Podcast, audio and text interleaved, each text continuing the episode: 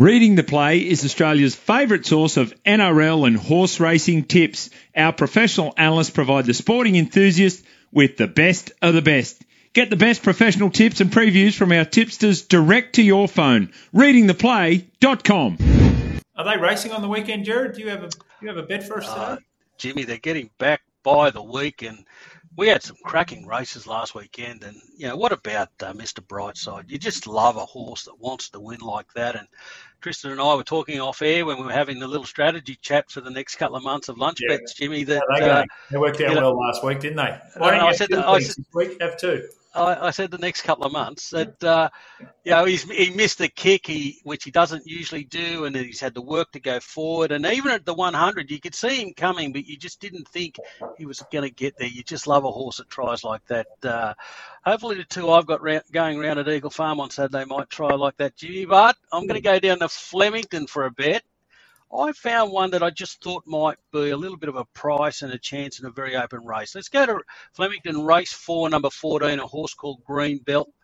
Third up for the price stable, Jamie Kah rides. She's ridden it to a win before. Uh, ran second in a listed quality race in the Brisbane Carnival late last year, and I think somewhere around the 950 mark. Uh, I'll have a play on that. All importantly, Jimmy, I'll have 40 to win and 60 to play. So I'm not- Whoa! I'm not looking to back three horses in the same race, so I'll just have an each way bet at 950. Okay. Okay. You lie with dogs, you catch fleas. That's what they Uh, say. that's- now, that's- look on your face there, Tristan, when Gerard mentioned a race four, number 14, it was either this bloke's got no idea, because have a look at that, or it was, uh oh, if everyone else backs his, we're going to get crunched. Which one was it? No, it was that we neglected to discuss this in our team talk before the before the day because I have a tip in the same race. Oh, in, yes. in, in the uh, in the market, I thought the five circle of um, of fire was going to be very hard to beat. So there's been really good support for it early in the piece. Uh, race four, number five. First up, Johnny Allen in the saddle, four forty in. So what I might do, I'm gonna I'm gonna put fifty at the four dollars, and then I'm going to throw a fifty dollar Quinella on the five and the fourteen to see if we can get a little bit of extra money for the uh, for the charity account. Okie dokie. Now, What- listen, what- listen. I know you blokes are in cahoots. I know there's an alliance that's never spoken about. But at least for the sake of keeping up pretenses, at least have a lunch bet. Go head to head with each other about Oh, which yeah. horse is first across the line. I think that's a given, Jimmy. We're definitely Right. having a lunch bet. There's no problem there. No problem there. And Now- Friday, Letter Smith, which way are you going to go? Hey, you know what I'm going to do? I'm going to go with the price. Thanks very much. I'll go to 440 pop. hey! And just quickly, uh, Tristan, what about a couple of those races later in the day? We've got uh, Imperatriz uh, coming back um, in the, the Black Caviar Lightning Stakes over a thousand metres, and uh, yeah, a little bit of scuttle about about whether it trial well, but there's some very good opposition there. Most notably up the top in um, Private Eye, who I think's uh, seen a little bit of money, and um, and some very good races in Sydney as well. Jimmy, are you in Sydney? Just before we, we move away from that race, because just um, it is it's we got all the, uh, the the the big guns back, and Imperatriz I think is one of the best horses going around at the moment. But it's first up. You know, you, you, it's always interesting to see if a horse is primed for their first up effort with so many bigger prizes later on in the carnival. There's been a lot of support. Bella Nipotina has been smashing that race. Ten dollars into five fifty. That's the three. And as Gerard touched on, Private Eye six into four eighty. But if you jump on the TopSport's site at that 25 minute mark before the race jumps, it has an absolutely phenomenal record when we elevate our limits on the Group 1 races, where we bet all the pros high limits on the Group 1s. And the, mar- the push for a horse straight after those opening prices come out of that 25 minute mark has an absolutely phenomenal effort. So jump on the TopSport's side of that period, see which way the big guns are going, because sometimes early in the piece, this money movement can sometimes uh, not always tell the, the, the true story, but I, I think that will uh, be a really good guide, particularly for a race like this when you've got a lot of horses first up.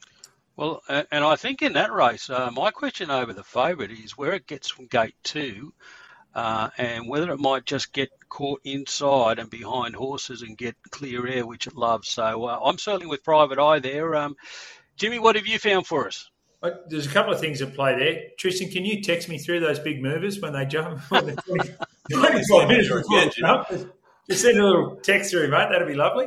Oh, Uh, what, Jim, Jimmy, you're not on the number. No, oh right, okay, yeah, yeah, yeah. I must be still getting the B grade tips, am I? Yeah, not the A graders. Fair enough, fair enough. And Gerard, what about the two you've got running around? Anything there? Uh, Jimmy, they, I think they're both going to start favourites. So uh, Antonito uh, won for us a couple of weeks ago. He's in race five. He steps from a thousand to twelve hundred, and uh, Saturday grade. Um, been a little bit of money for him, but listen, I think it's a little bit of a task. But he's uh, he was a, a, nice win last start and plundering. Well, he had that forgive run. He's in race six. Um, I think he might go uh, close to being favourite and listen, all reports are his track work's been very good, so we're expecting to be better this week, Jimmy. How many forgive runs have you been given, Gerard, just out of interest? Uh, Jimmy, how long have we got? Always good to get the forgive run. Now, I'm going to go to Randwick. Uh, not sure about this price, but anyway, race one, number two, Switzerland. Uh, this is the form that Tracy did before Tristan had his prices up, and she she was a little disappointed. But anyway, well, we'll get to that. Um, uh, so Coolmore Silks for J Mac, uh, C Waller there. Shangri La Express, number one. That's the danger, but uh, very short in the market. Uh, I think a dollar ninety-five in from. I think it touched two dollars at one point. Tristan. Um, yeah.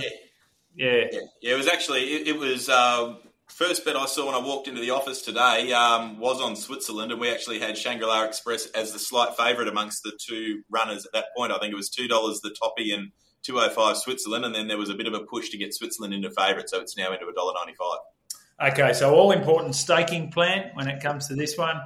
Uh, I'm going to go $100 on the nose, gentlemen. So. I thought you were going to have 50 bucks on each of them. Not this week, Gerard, but uh, I'm just run me through again the profit you made out of that race there on the weekend. Actually, that's a great looking race, Jimmy, because uh, you're right. The, those two at the top of the market are clearly very, very talented. And uh, what about Gay Waterhouse? I mean, her two-year-olds at the moment oh. just, you know, and and uh, her winner of the the Inglis last uh, Saturday. I mean, it went through the car park and still won by three lengths. Um, she's got some uh, some very good cattle at the present moment, and very interesting. Just quickly talking about racing, the uh, the uh, Rosehill and ATC members on uh, Wednesday night, and some very, very vocal criticism against the ATC and their and their um, the chairman and against Peter V'landys and uh, led by Chris Waller and Gay Waterhouse. Um, and uh, and long may they be vocal because I think getting rid of Rosehill would just be a disaster for Australian racing, let alone Sydney racing. Thoughts, Tristan? I actually heard Gay's um, Gay's uh, interview this morning as I was driving into work, and uh, it's it's a funny one because whenever Melbourne go r- racing goes around, whenever I know well, it's Wednesday looking to see what the fields look like for Saturday, I go straight to the racing page and I see have we got Flemington?